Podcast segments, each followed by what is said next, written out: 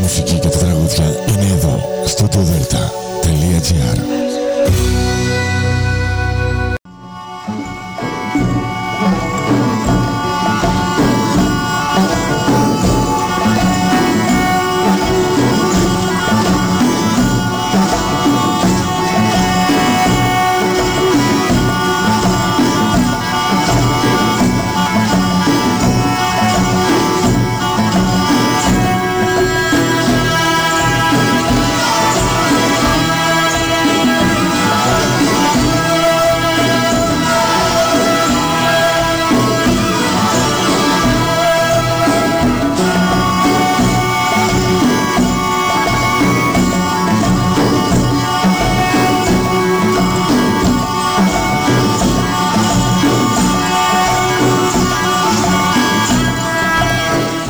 σας ημέρα κυρίες και κύριοι.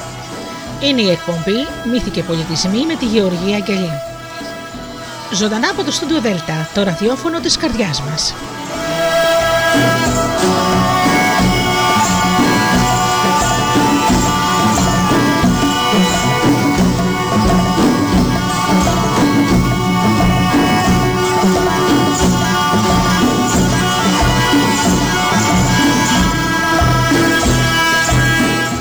Αγαπημένοι μακροατές, μαζί και πάλι εδώ Σάββατο πρωί με το ταξίδι μας στον κόσμο των μύθων και των παραμυθιών.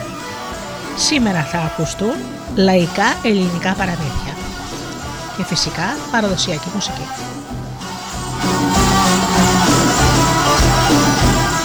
Πρώτα όμως να καλημερίσω και να καλωσορίσω όλους τους φίλους μας. Καλημερίζω λοιπόν τους φίλους που πληκτρολογούν www.studiodelta.gr και βρίσκονται εδώ μαζί μας στη σελίδα του σταθμού.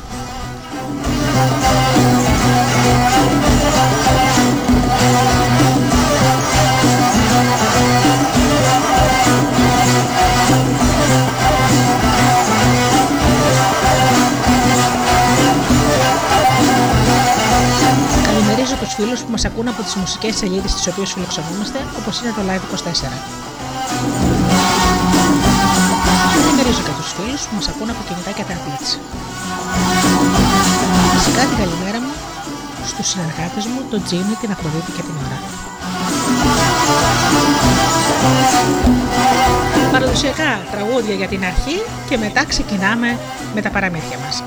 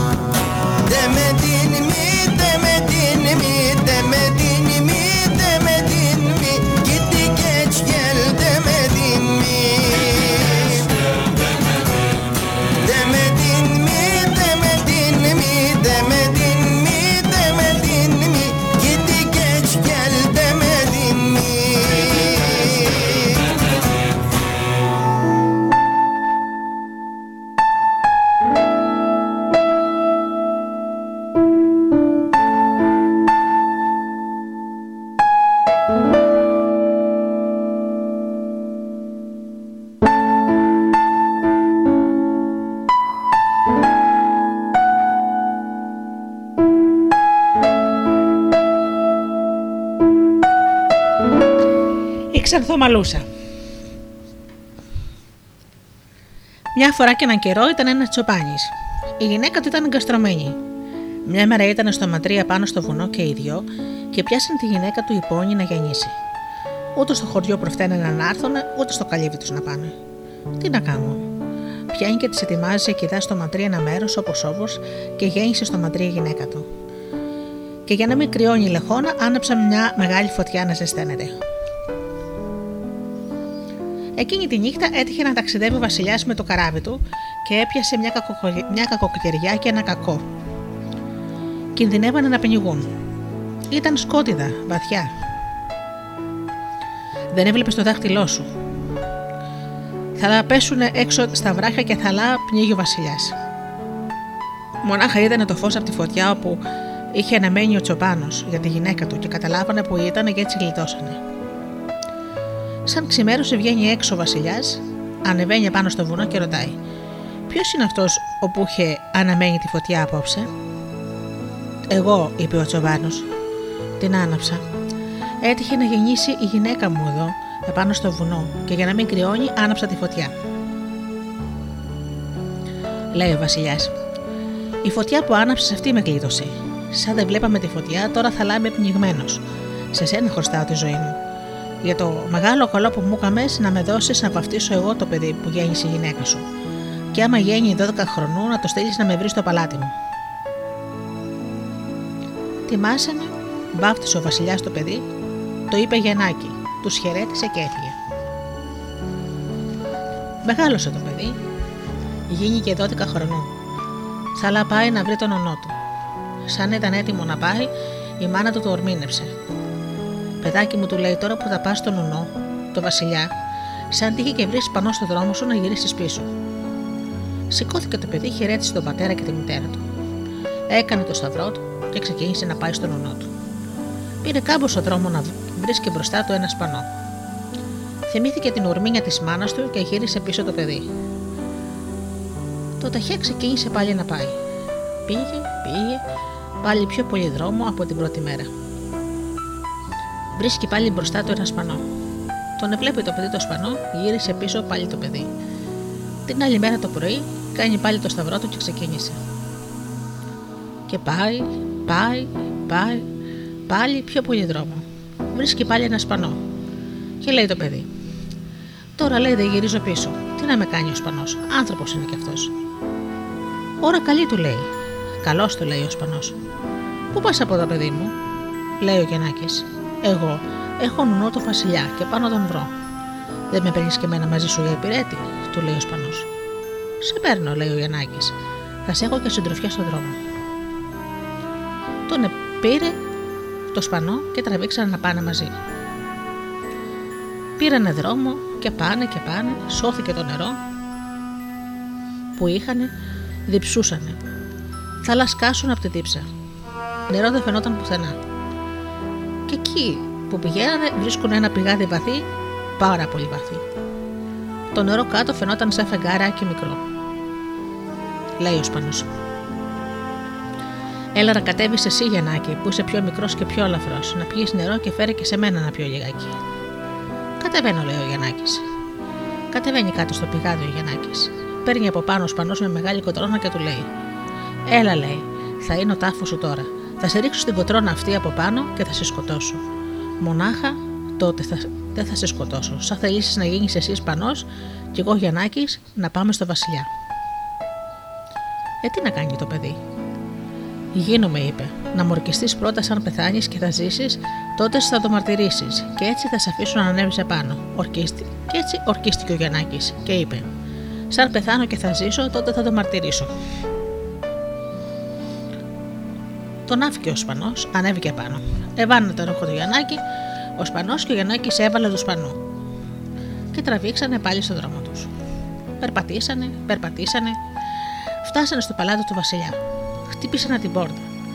Κατέβηκε κάτω ο Βασιλιάς. Εγώ μου ένα δεξιμιό σου, ο Γιαννάκης, είπε ο Σπανός. Τον αγκάλιασε ο Βασιλιάς και τον φίλησε. Καλώς το Γιαννάκη, καλώς είστε, του είπε.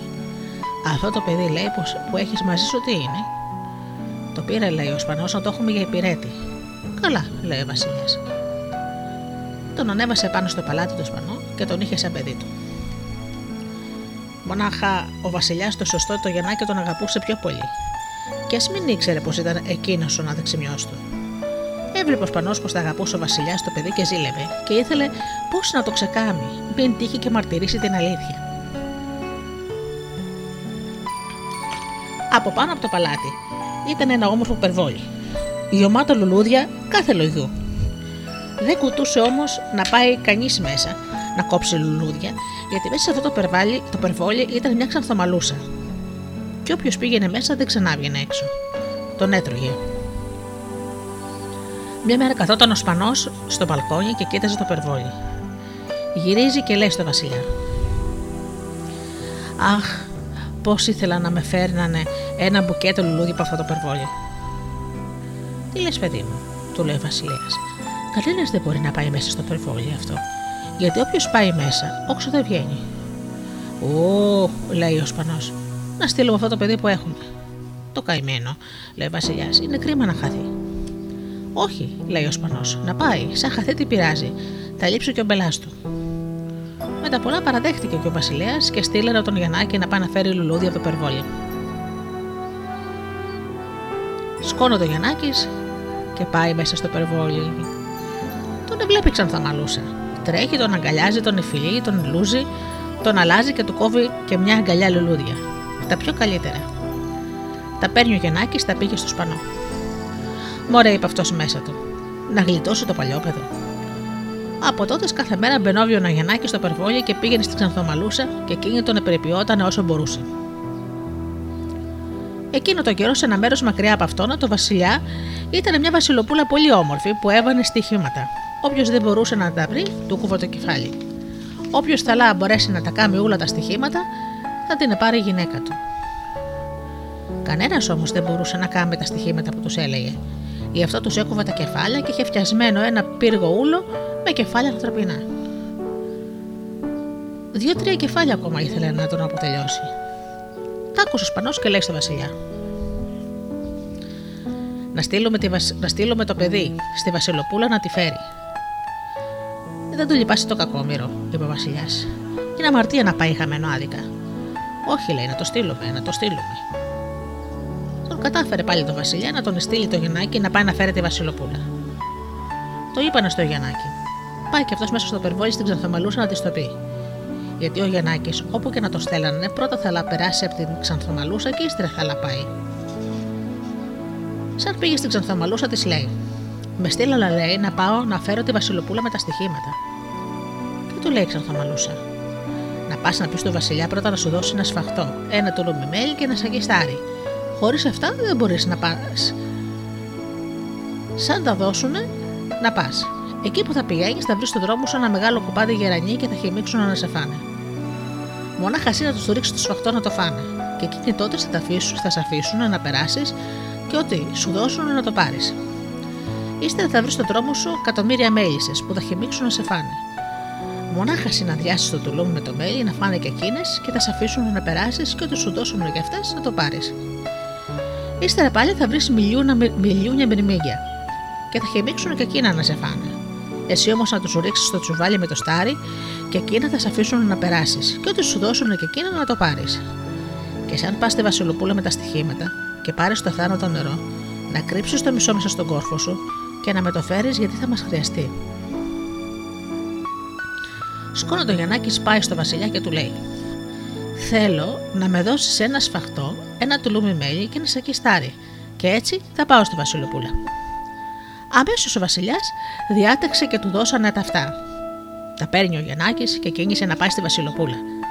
Δρόμο παίρνει και δρόμο αφήνει. Και πάει και πάει και πάει Ξαφνικά βλέπει να μαυρίζει ο ουρανός. Σαν σύννεφο μεγάλο για χιλιάδες γερανοί χυμίξαν να τον αφάνε. Δρομή ο Γιαννάκης τους ρίχνει το σφαχτό. Πέσανε πάνω στο σφαχτό οι γερανοί, το φάγανε και χορτάσανε. Τι θέλεις να σε κάνουμε τώρα, Γιαννάκη, Τι θέλεις να σε κάνουμε, του λέγανε. Μα τι να, να με κάνατε, λέει. Πάρε, του λένε αυτό το φτερό, και άμα τύχει και μας χρειαστείς, κάψτο και θα παρουσιαστούμε να σε βοηθήσουμε. Το πήρε το φτερό ο Γιαννάκης και τράβηξε πάλι το δρόμο του. Περπάτησε, περπάτησε παρουσιάζονται εκατομμύρια μέλισσε και χυμίξανε και αυτές να τον εφάνε. Δεν χάνει καιρό ο Γιαννάκης ρίχνει κατά γη στο τουλούμι με το μέλι. Πέσανε πάνω στο μέλι οι μέλισσε, φάγανε και χορτάσανε. Τώρα τι θέλεις να σε κάνουμε, Γιαννάκη, του λένε. Μα τι να με κάνατε, λέει ο Γιαννάκης. Πάρε, λένε και αυτές εδώ το φτερό μας. Και άμα μας χρειαστείς, σκάψτο και θα έρθουμε να σε κάνουμε ό,τι θέλεις.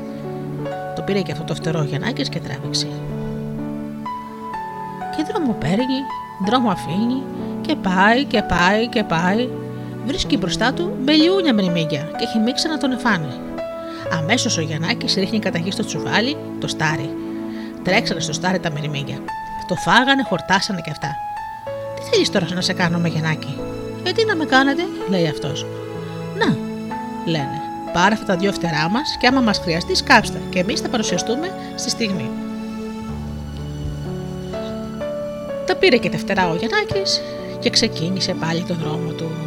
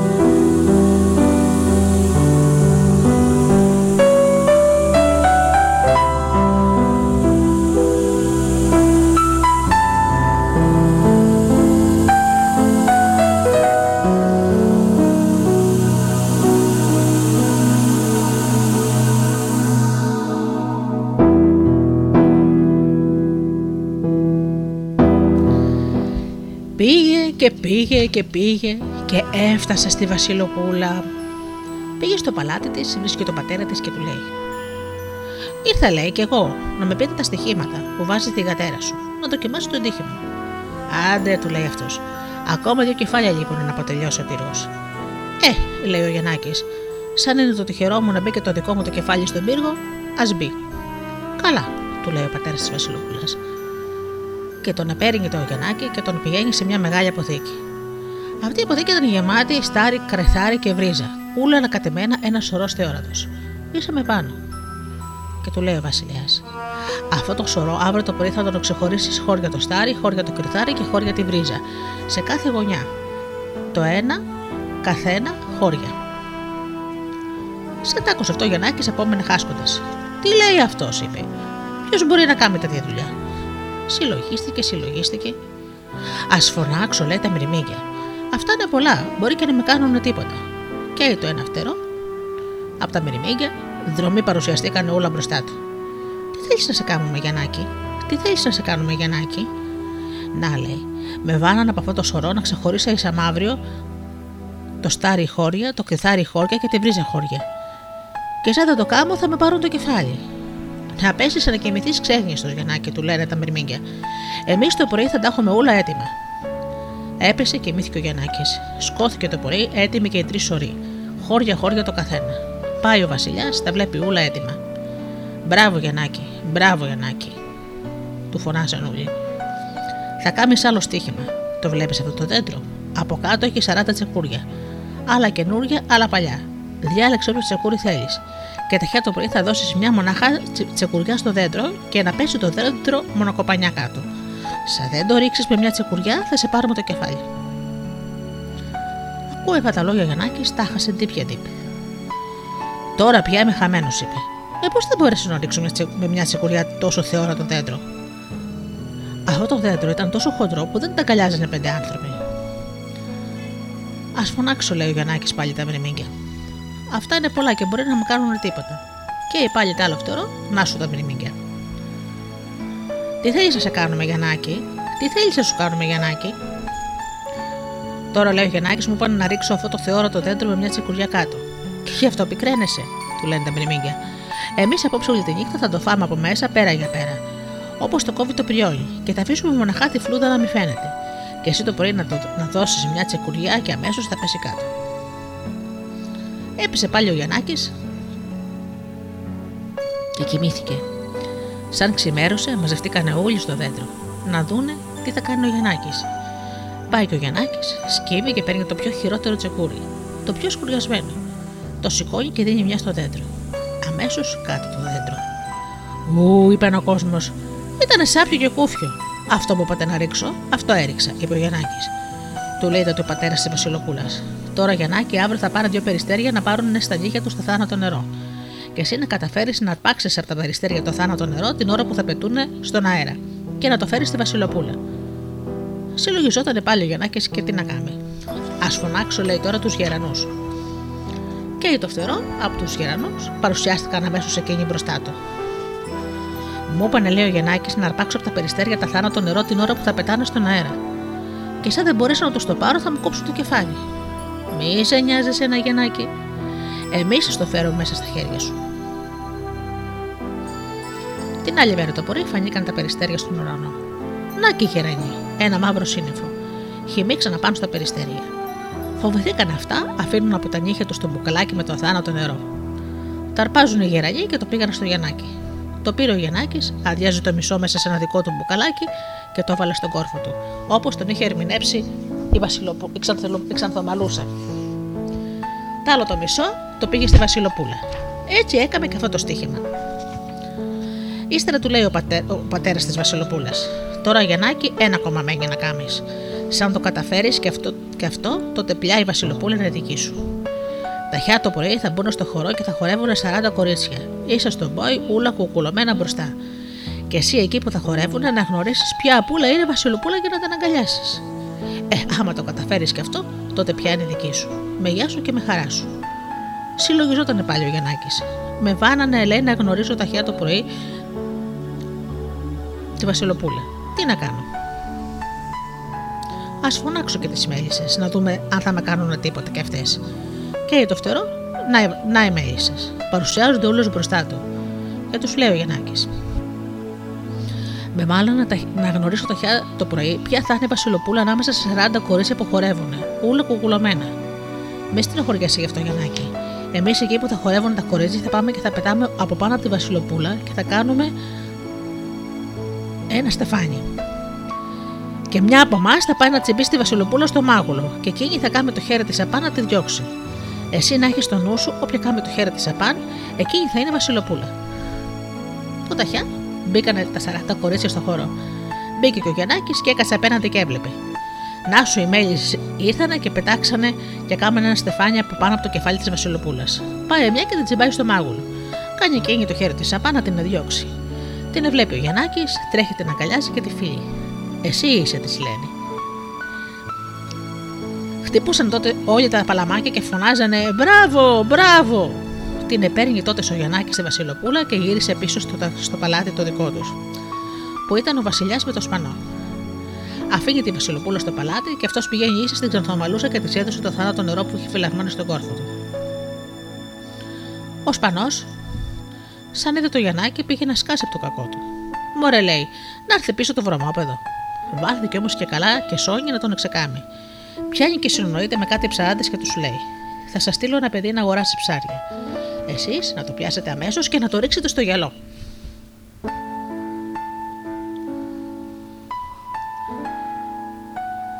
Και μη σας νοιάζει, τι Εγώ είμαι εδώ. Καλά είπαν οι ψαράδες. Λέει ύστερα στο Γιαννάκη ο Σπανός. Άντε να πας να πάρεις κάπου ψάρια.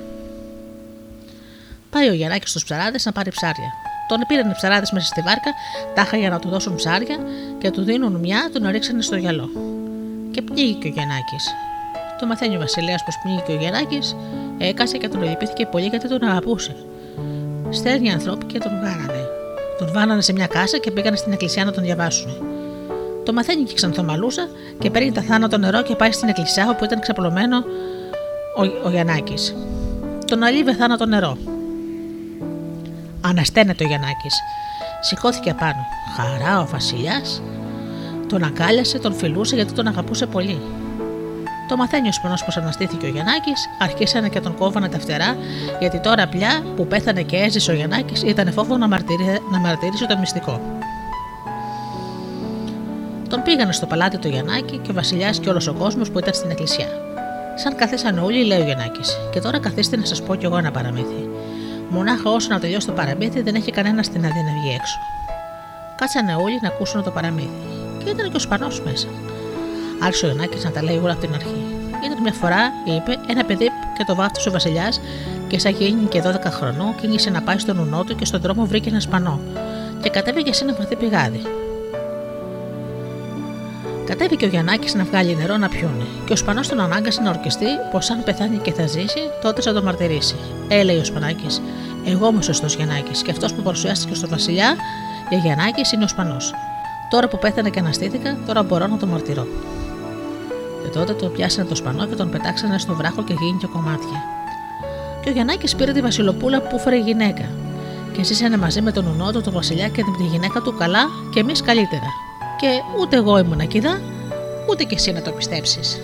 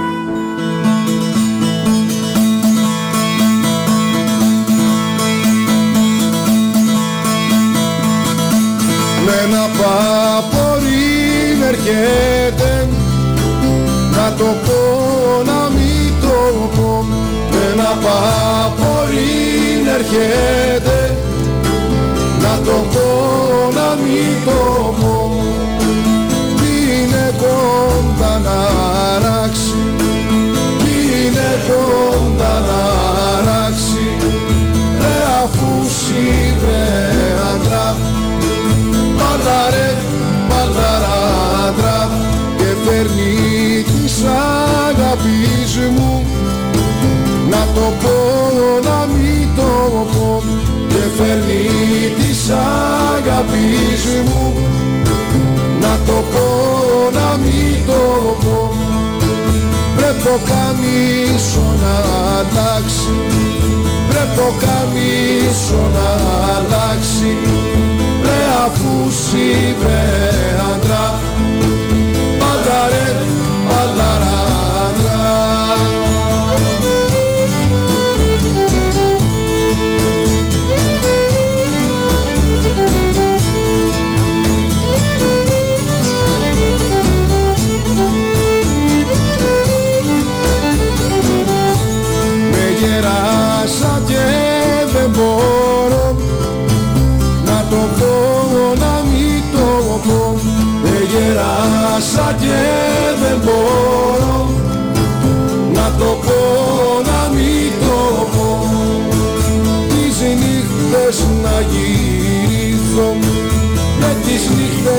να γυρίσω με αφού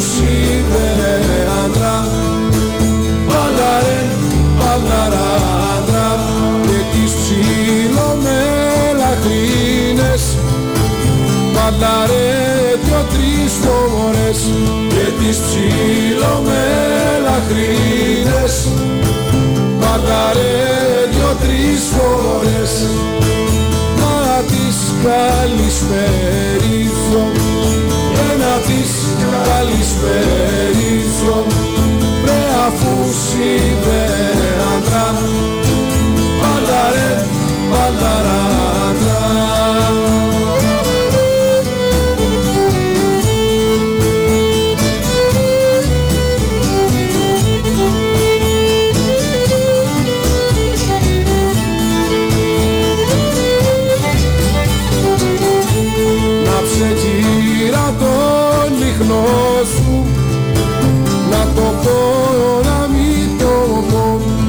Πάψε κύρα το λιχνό σου. Να το πω να μην το πω. Ρε και βάλε του γελάει. Ρε και βάλε του γελάει. Ρε αφού σήμερα Πάντα ρε, πάντα ράντρα Κάσε την πόρτα σου ανοιχτή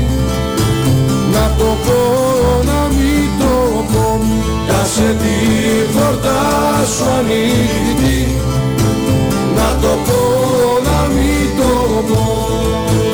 Ρε κι εγώ θα έρθω το βράδυ Ρε κι εγώ θα έρθω το βράδυ Ρε αφού σύμπρε άντρα Πάντα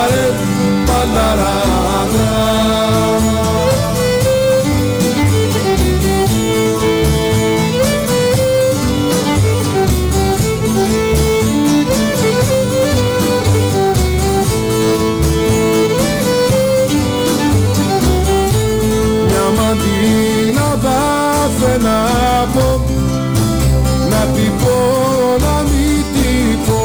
Μια μαντίνα θα να πω Να την πω να μην την πω. Και ένα μαντιναδάκι Ρε και ένα μαντιναδάκι Ρε αφού βρε αγάπη Πάντα ρε,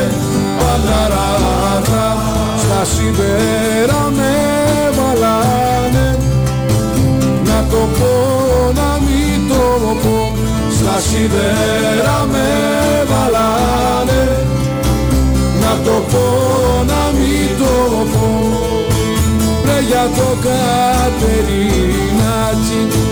Ρε για το Κατερινάτσι. Ρε αφού βρε άντρα Πάντα ρε Πανταράκια Αστερνός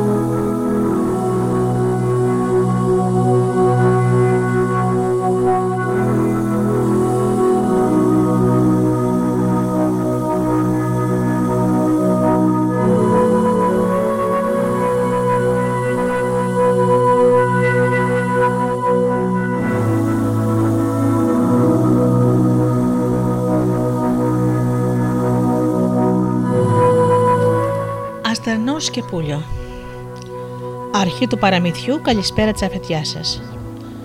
Μια φορά και έναν καιρό ήταν μια γυναίκα και είχε δύο παιδιά. Τον αρσενικό που το έλεγαν Αστερνό και τ' άλλο θηλυκό που το λέγαν Πούλιο.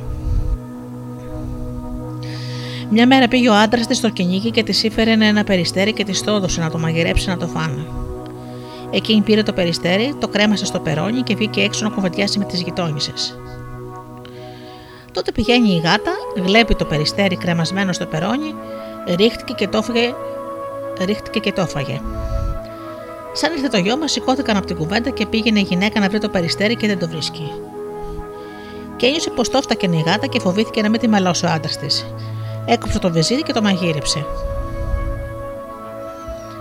Ήρθε ο άντρας της απόξω και της λέει: Η γυναίκα μαγείρεψες τίποτα να φάμε; Μαγέρεψε, του λέει, και στρώνει το σουφρά και φέρνει και το φαγί να φάει. Κάτσε γυναίκα να φάμε, της λέει ο άντρας. Έφαγα εγώ, του είπε, πριν από λίγη ώρα, γιατί άρχισες να έρθεις.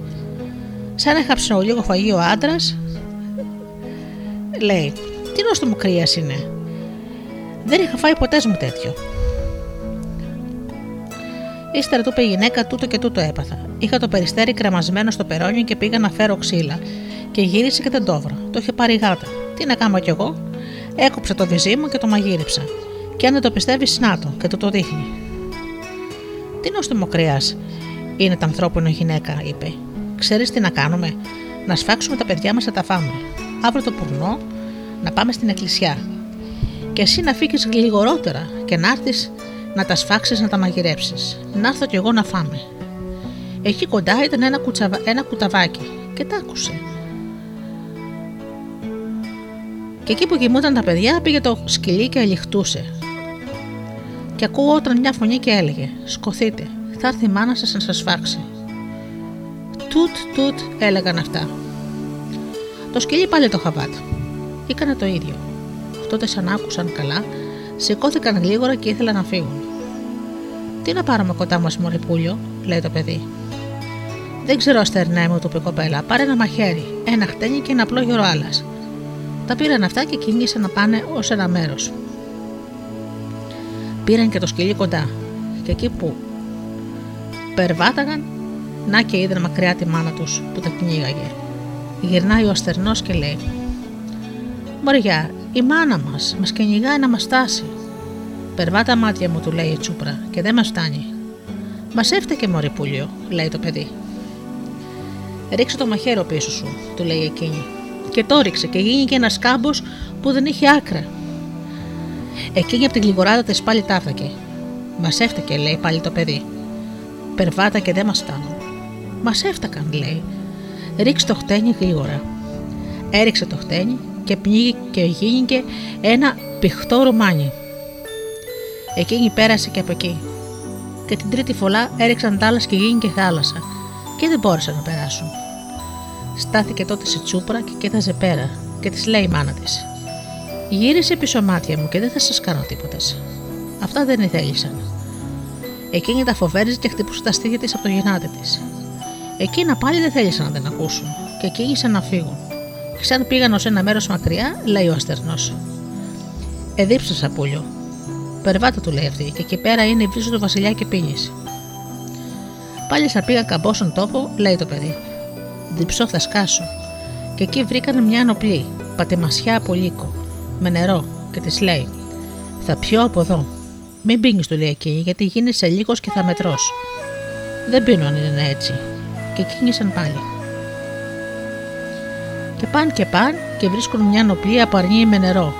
Και της λέει το παιδί: Θα πιω από εδώ, δεν βαστάω, έσκασε. Μην πήγες, του λέει η Πούλιο, γιατί θα γίνεις αρνή και θα σε σφάξουν. Θα πιω, είπε και ας με σφάξουν. Και είπε και γίνει και αρνή. Και πάει, από, και πάει ένα από πίσω και βέλασε. Μπρε Πούλιο, μπρε Πούλιο. Έλα κοντά μου, είπε η Πούλιο. Και πήγαν κάμποσο και βρήκαν την πρίση του Βασιλιά και έπιαν νερό. Τότε λέει η Πούλιο ταρνιού. Κάτσε μάτια μετά με το σκυλί. Και αυτή πήγε και παρακάλασε το Θεό από κάτω από ένα κεπαρίσι ψηλό ψηλό. Θεέ μου, δώσ' μου τη δύναμη να ανέβω στην κορφή αυτού του κυπαρίσιου. Και δύναμη θεωτική την ανέβασε εκεί πάνω στο κεπαρίσι. Και εκεί ψηλά που κάτσε αυτή, γίνηκε ένας τρόνος ολόχρυσος και το αρνί κάθισε με το σκυλί από κάτω στο κεπαρίσι και έβοσκε. Σε λίγη ώρα ήρθαν οι δούλοι του Βασιλιά να ποτίσουν τ' άλογο. Και σαν ζήγωσαν στο κεπαρίσι, τα άλογα στιάχτηκαν και έκοψαν τα, τα καπίστρια και έφυγαν από τις αχτίδες της πουλιο, που ήταν πολύ όμορφη και έλαμπε πάνω από το κεπαρίσι. Κατέβα κάτω, τους λένε οι δούλοι, γιατί φοβούνται τα άλογα να πιούν νερό. Δεν κατεβαίνω, τους λέει. Α πιούν τα άλογα νερό, εγώ δεν σας κάνω τίποτες. Κατέβα, τη λένε πάλι. Δεν κατεβαίνω. Παγαίνουν τότε στο Βασιλόπουλο και του λένε: Το και το.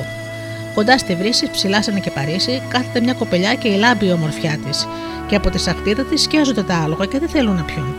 Και της είπαμε να κατέβει και δεν θέλει.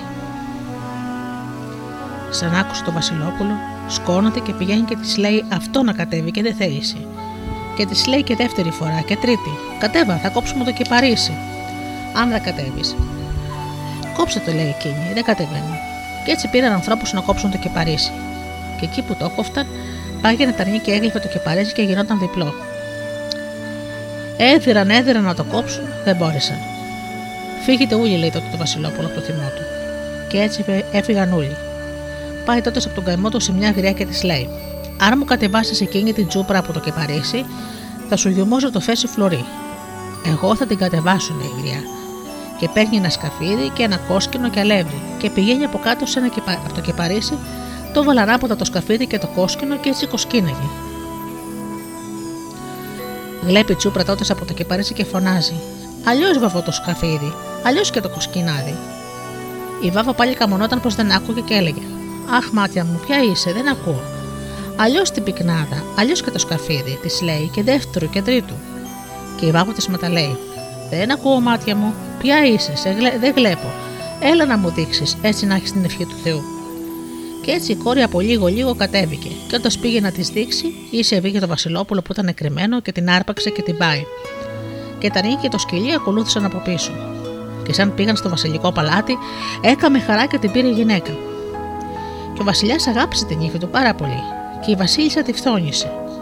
Μια μέρα που βγήκε το Βασιλόπουλο όξο, φωνάζει η Βασίλισσα της δούλης και της λέει να πάρουν την ύφη της να σεργανίσει στον παξέ και να τη ρίξουν στο πηγάδι. Και οι δούλες έκαναν καθώς απρόσταξαν και η Βασίλισσα και την έριξαν στο πηγάδι. Και ύστερα, σαν ήρθε το Βασιλόπουλο και δεν την είδε, ρωτάει τη μάνα του. Μάνα, πού είναι η νύφη, έξω του αυτή, πήγε να σεριανίσει. Και καλά, δεν είναι αυτή εδώ τώρα. Να σφάξουμε τα αρνί. Αλήθεια, είπαν οι άλλοι. Ακούει τα αρνία αυτά, τρέχει στο πηγάδι και λέει της Πούλιος. Μορπούλιο θα με σφάξουν. Τσόπα μάτια μου και δεν θα σε σφάξουν. Μωριγιά τροχούν τα μαχαίρια με έπιασαν. Θα με σφάξουν. Τι να σε κάνω μάτια μου, του λέει. Με γλέπει και μένα που είμαι. Τότε οι δούλες έπιασαν τα αρνία και πήγαν να το σφάξουν. Και εκεί που το κουμπούσαν το μαχαίρι, παρακάλεσε η πουλια το Θεό και είπε: Θεέ μου, τον αδερφό μου το σκοτώνουν, και εγώ κάθομαι στο πηγάδι. Κοπανιά πετάχτηκε από το πηγάδι και πήγε εκεί Βρετανοί που το είχαν κομμένο το λαιμό. Και σκούζει και φωνάζει να τα αφήσουν. Το είχαν κόψει. Τα αρνί μου, που λέει αυτή.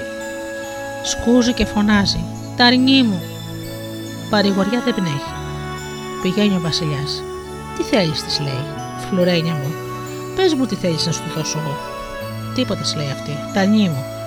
Τώρα ό,τι γέννη και γέννη και της λέει. Μόνο σώπα και σαν το μαγείριψαν έβαλα να φάμε. Έλα να φάμε, της λένε. Έφαγα λεφτή, δεν τρώω άλλο. Έλα καλή μου. Έλα, της λένε. Φάτα σας λέω, έφαγα εγώ. Και όντως κόλωσαν εκείνη από τα αρνή, πήγε και αυτή και μάζουξε όλα τα κόκαλα και τα έβαλε σε μια στάμνα και τα άθαψε μέσα στο μπαξέ. Και εκεί που τα άθαψε, φύτρωσε μια μιλιά ψηλή ψηλή και έκαμε ένα μήλο χρυσό. Και πολλοί πήγαν να το φτάσουν και δεν μπόρεσαν, γιατί όσο ζήγωναν σε αυτή, τόσο ψήλωνε η μιλιά. Μόνο η Πούλιο, όντας σήμωνε, χαμήλωνε και πάλι, και είπε το Βασιλιά η Πούλιο. Όλοι πήγανε και δεν το έφτασαν το μήλο. Α πάω κι εγώ, θα ρω θα το φτάσω. Πήγαν της λέει τόσοι άξιοι, πάρα πολύ, να το φτάσουν. Και δεν μπόρεσαν και θα το φτάσεις εσύ. Α πάω κι εγώ, του είπε, κάνε μου το χατήρι. Σύρε και εσύ της είπε. Και μόλις ζήγωσε, χαμήλωσε η μιλιά και έφτασε το μήλο η Πούλιο. Και της λέει το μήλο, από αγάλια αγάλια τράβα, να μην με κόψεις. Και το πήρε και το έβαλε στην τσέπη της και φώναξε. Έχει για γλυκή τα μου πεθερέ. Και αυτή η σκύλα η πεθερά μου το δείπνο ποτέ να μην χορτάσει. Και έφυγε και δεν μεταγύρισε. Και ο Θεός τα λυπήθηκε. Και έτσι γίναν η πουλια, η πουλιο έγινε πουλια και ο αστερνός αυγερινός.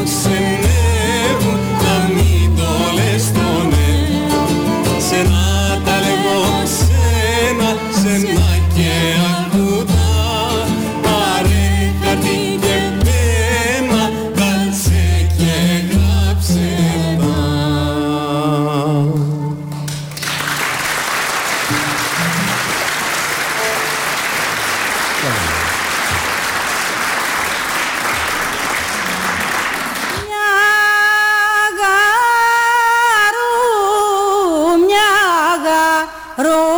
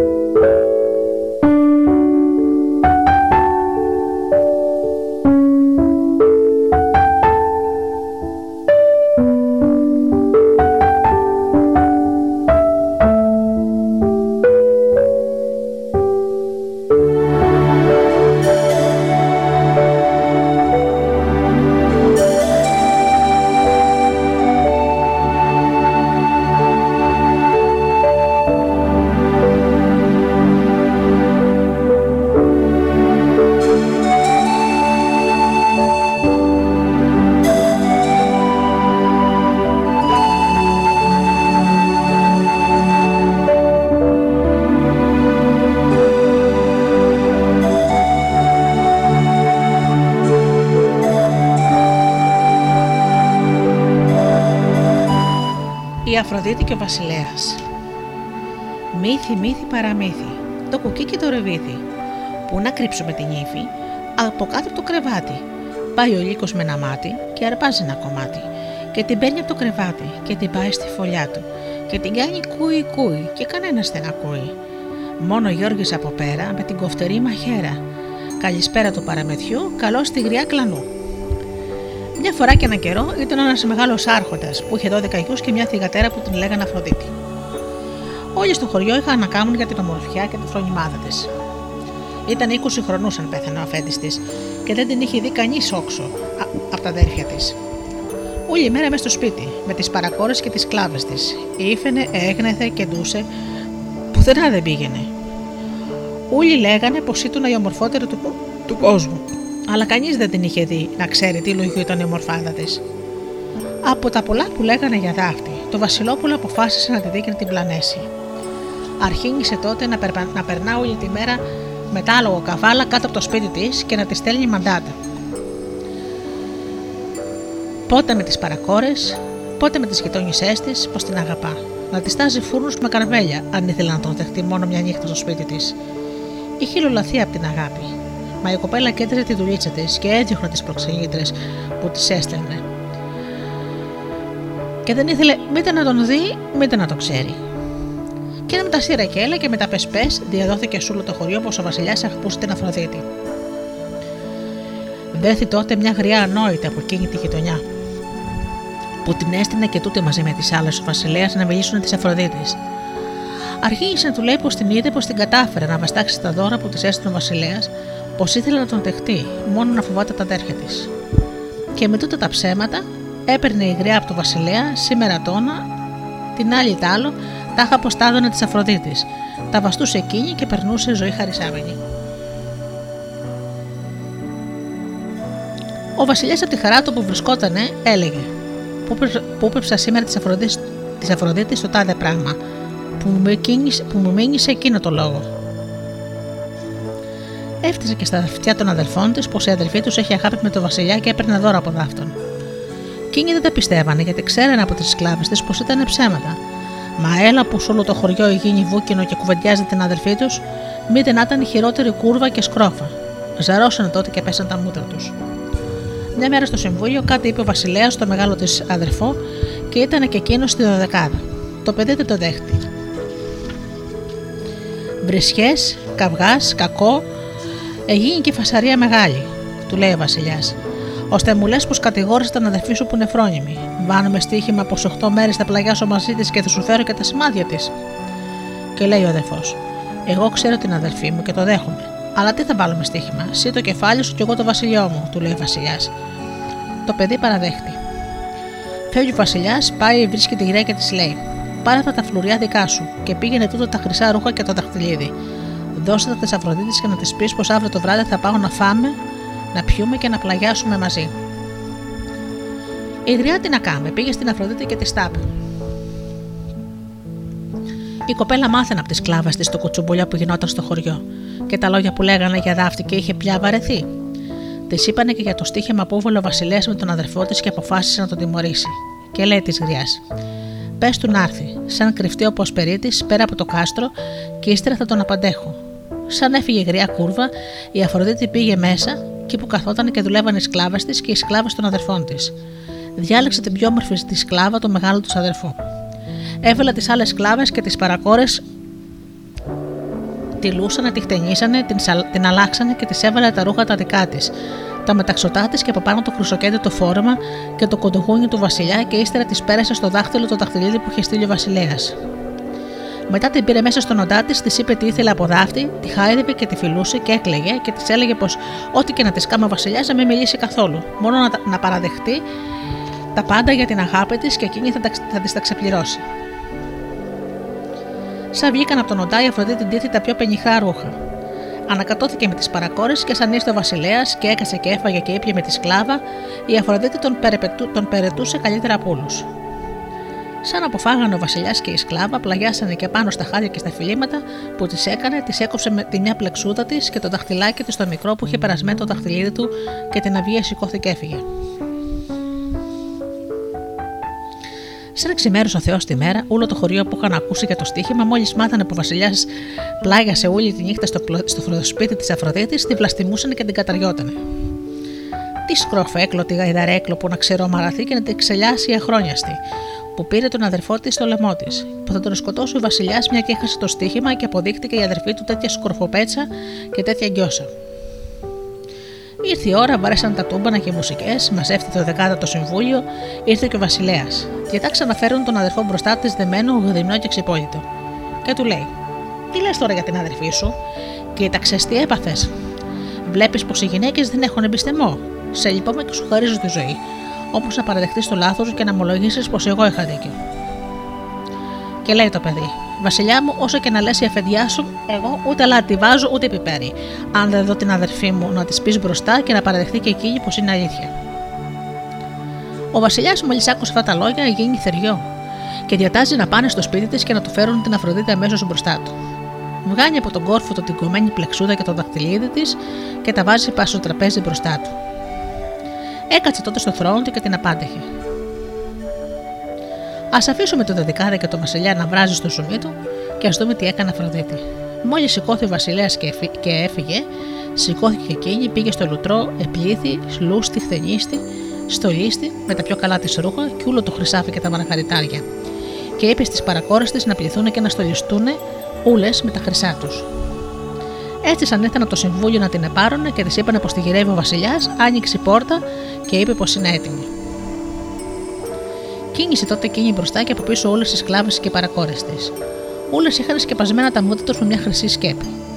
Από όπου και αν περνούσαν, όλοι στεκόταν και θαυμάζανε. Αμ και όλοι τη βρίζανε για τα καμώματά της. Εκείνη που τα άκουγε, στάθη μια στιγμή, φώναξε στις γειτόνισές της που την ξέρανε να ομολογήσουν αν τέτοιο είδατε και είπε: Γειτόνισε, γειτόνισε, ευγάτε να με δείτε. Τα άδικο που μου γίνεται για να με λυπηθείτε. Σαν είδε που καμιά δεν μιλούσε, τράβηξε τον δρόμο της και έφτασε στο μέρος που ήταν μαζεμένη η δεκάδα. Ανέβη τα, τα βαθμία της σκάλας και στάθη μπροστά στο βασιλιά και χαιρέτησε όλους με τούτα τα λόγια. Ωρα καλή σας άρχοντες, με όλη το δεκάδα και με το Βασιλόπουλο, και ας μην το ξέρω κιόλας. Ο, Βε- ο Βασιλέας ανασηκώθηκε θυμωμένος από το θρόνο του και πήρε τα χέρια του, στα χέρια του την πλεξούδα και το δαχτυλίδι το κομμένο και πήγε μπροστά της και της είπε: Για δες την την άθλια λόγια που μου τα λέει. Απόψε είμαστε μαζί και τώρα δεν με ξέρει. Δεν ήμουν εγώ που πλάγιασα μαζί σου και σου κόψε τα μαλλιά σου και το δαχτυλίδι σου και ύστερα έφυγα. Δείξε τα μαλλιά σου και τα χέρια σου σαν δεν είναι αλήθεια. Τότε η Αφροδίτη ξεσκέπασε το κεφάλι της και έδειξε τα μαλλιά της. Έδειξε και τα, δαχτύ, και τα δαχτύλια της όλα γερά και στον τόπο τους. Απ' εκεί έβγαλε τη σκέπη το κεφάλι της κλάβας της, έδειξε το χέρι της με το κομμένο δαχτύλι και είπε: Εδώ τα δαχτυλάκια μου, εδώ και τα μαλάκια μου. Εδώ και η σκλαβίτσα μου που πλάγιασε στη σπηλιά μου. Το στοίχημα το έχασες και μαζί έχασες και το βασίλειό σου. Και καθώ ο βασιλιάς έσκυψε να δει και να καταλάβει τι ήταν αυτό το ξαφνικό που τον ήβρε, επήρε η Αφροδίτη την κορώνα πάνω από το κεφάλι του βασιλιά και την έβαλε πα στο κεφάλι του αδερφού τη.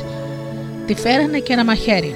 Έκοψε τα σκοινιά που τον είχαν δεμένο, τον επήρε από το χέρι και τον έβαλε στο θρόνο του βασιλιά και έσκυψε πρώτα εκείνη και τον προσκύνησε. Και μουσικές βαρούσανε. Κι όλοι οι μικροί μεγάλοι φωνάζανε και ζήτω.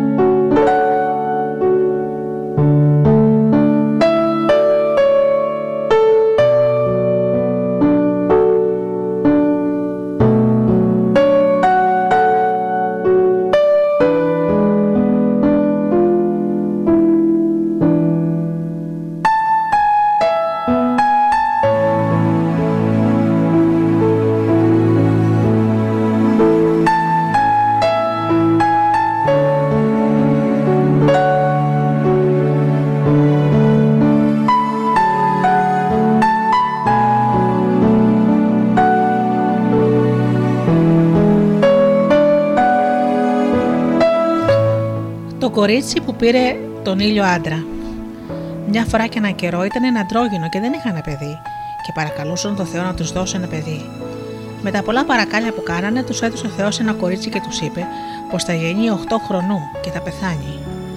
Και ύστερα είπε στη γυναίκα του. Και ύστερα είπε η γυναίκα του: Άντρα, εκεί που θα γεννεί 8 χρονού και θα πεθάνει, να μας ανάψει καημό.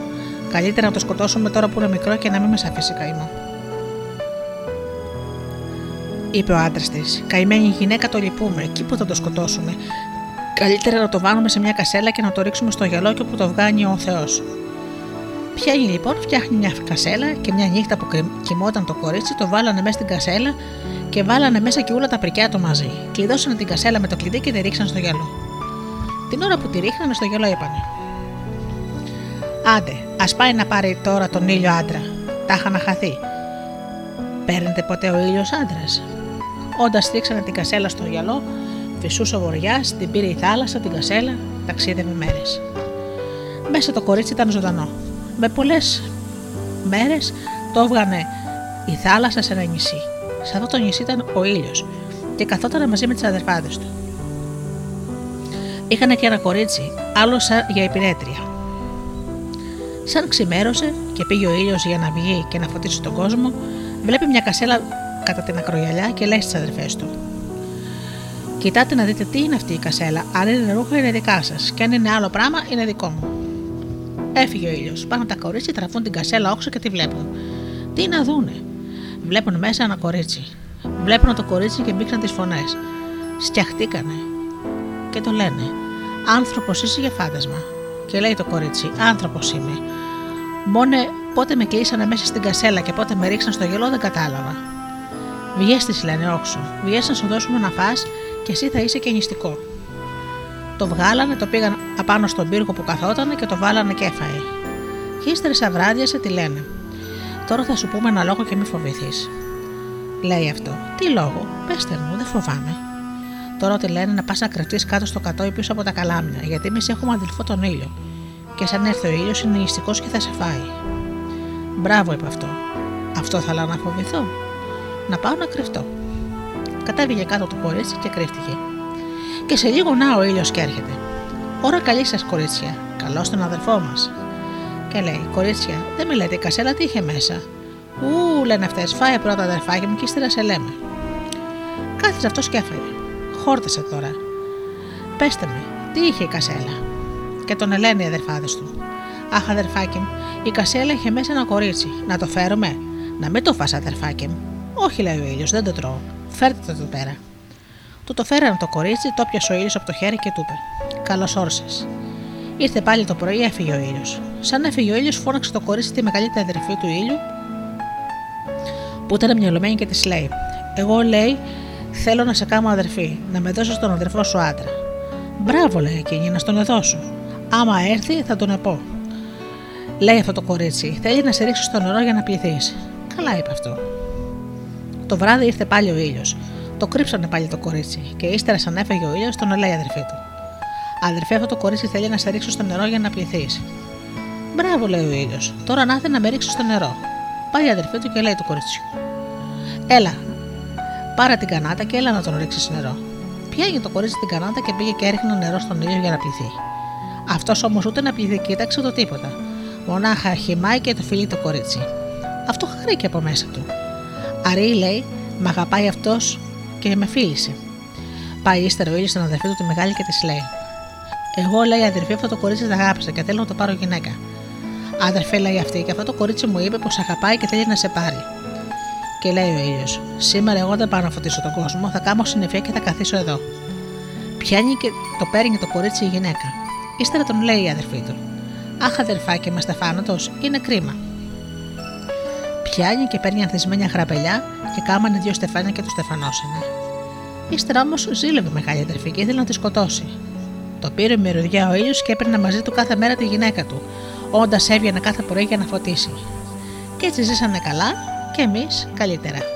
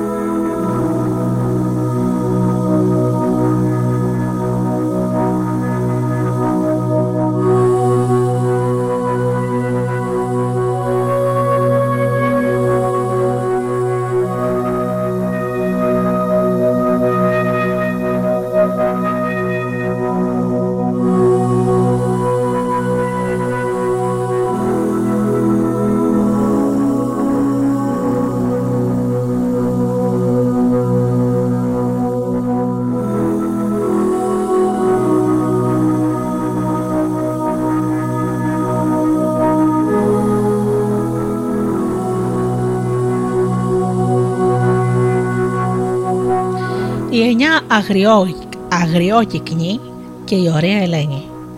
Μια φορά και ένα καιρό ήταν μια βασίλισσα και είχε εννιά γιους και μια κοπέλα.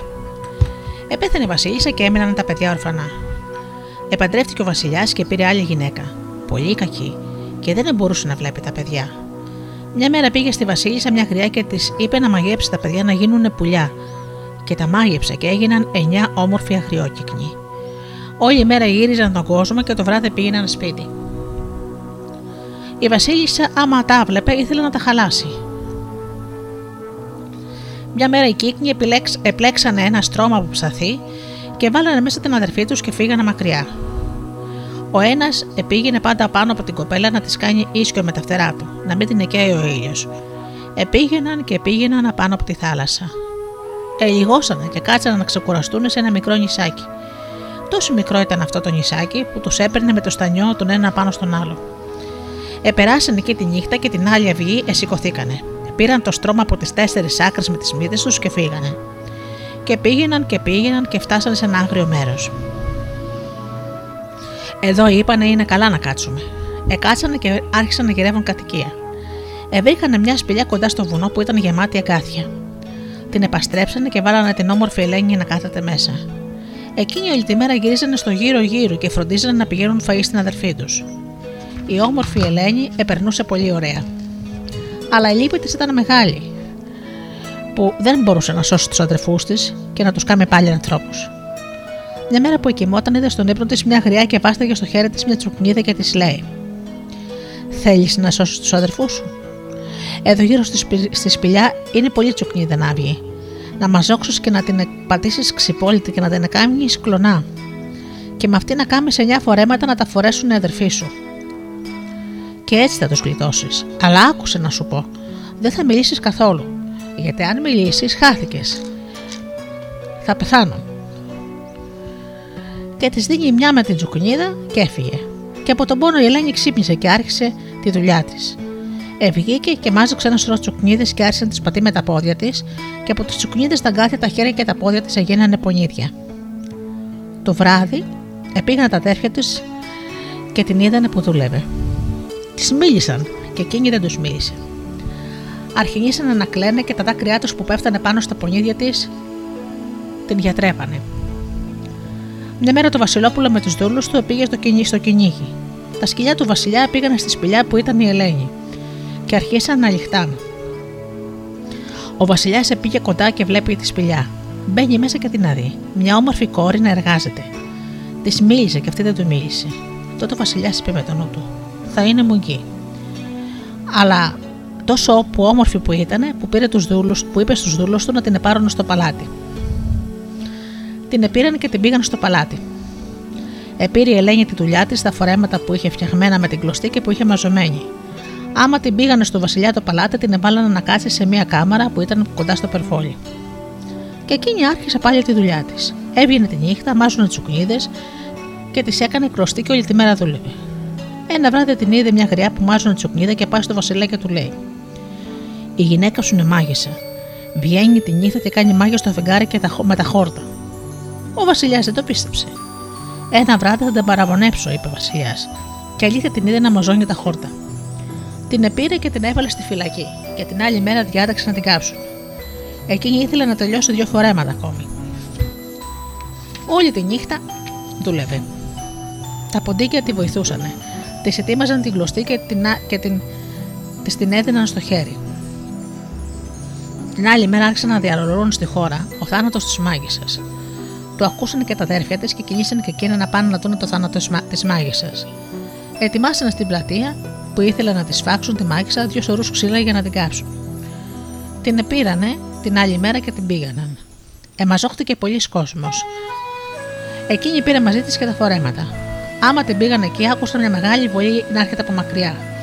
Κοιτάζουν και την αδούνε. Εννιά αγριόκυκνους που θέλανε να σφάξουν τη μάγισσα. Εκείνη μόλις τους είδε, πέταξε πάνω στα αδέρφια της τα ρούχα που είχε κάνει και τα πουλιά έγιναν άνθρωποι, όπως πρώτα. Και εκείνη έπειτα μίλησε και είπε όλη την ιστορία που πέρασε για να σώσει τα αδέρφια της. Τα ξύλα που είχαν για να την εκάψουν έγιναν τριανταφυλιέ και μοσχοβολούσαν σε όλο το μέρος. Και τότε επήρε ο Βασιλιάς την Ελένη και τους αδερφούς της και πήγαν στο παλάτι και ζήσαν ευτυχισμένοι.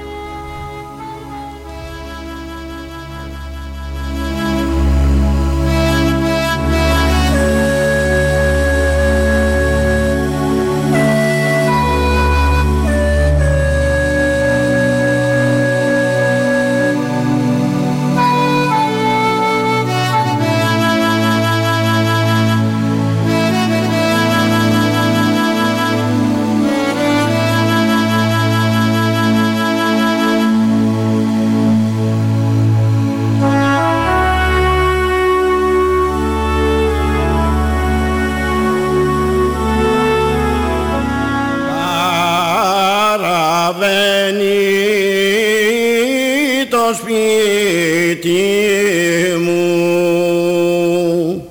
Θάλασσα η αυγή μου και του βοριά τα κύματα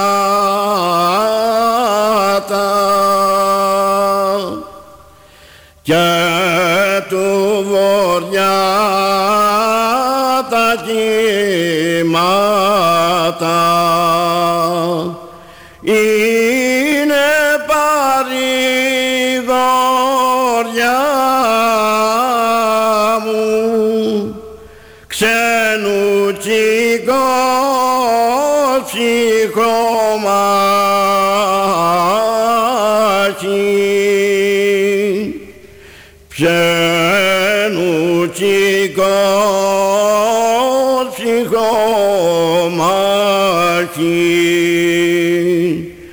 Σου καραβιού την πλώρη δεν είχε μάνα να το κλαί. Δεν είχε μάνα να το κλαί.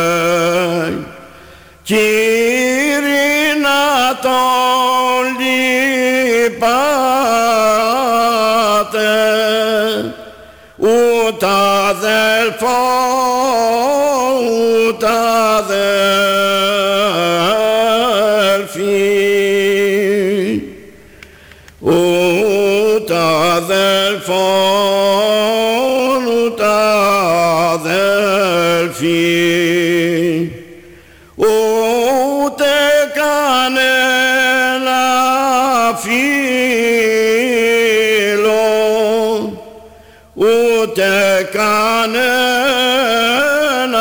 عشيقا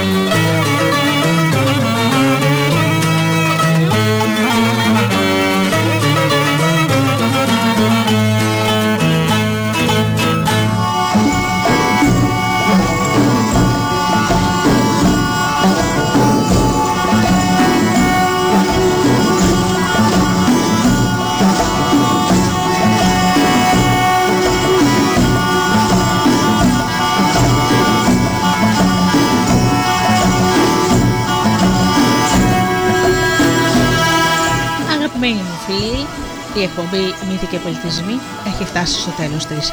Σας ευχαριστώ θερμά που μου κρατήσατε παρέα αυτές τις δύο ώρες. Ανανεώνω το ραντεβού μας για το επόμενο Σάββατο στις 10 το πρωί όπως πάντα.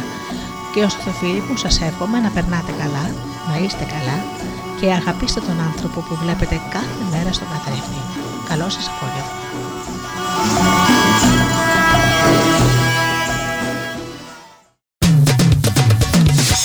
www.studiodelta.gr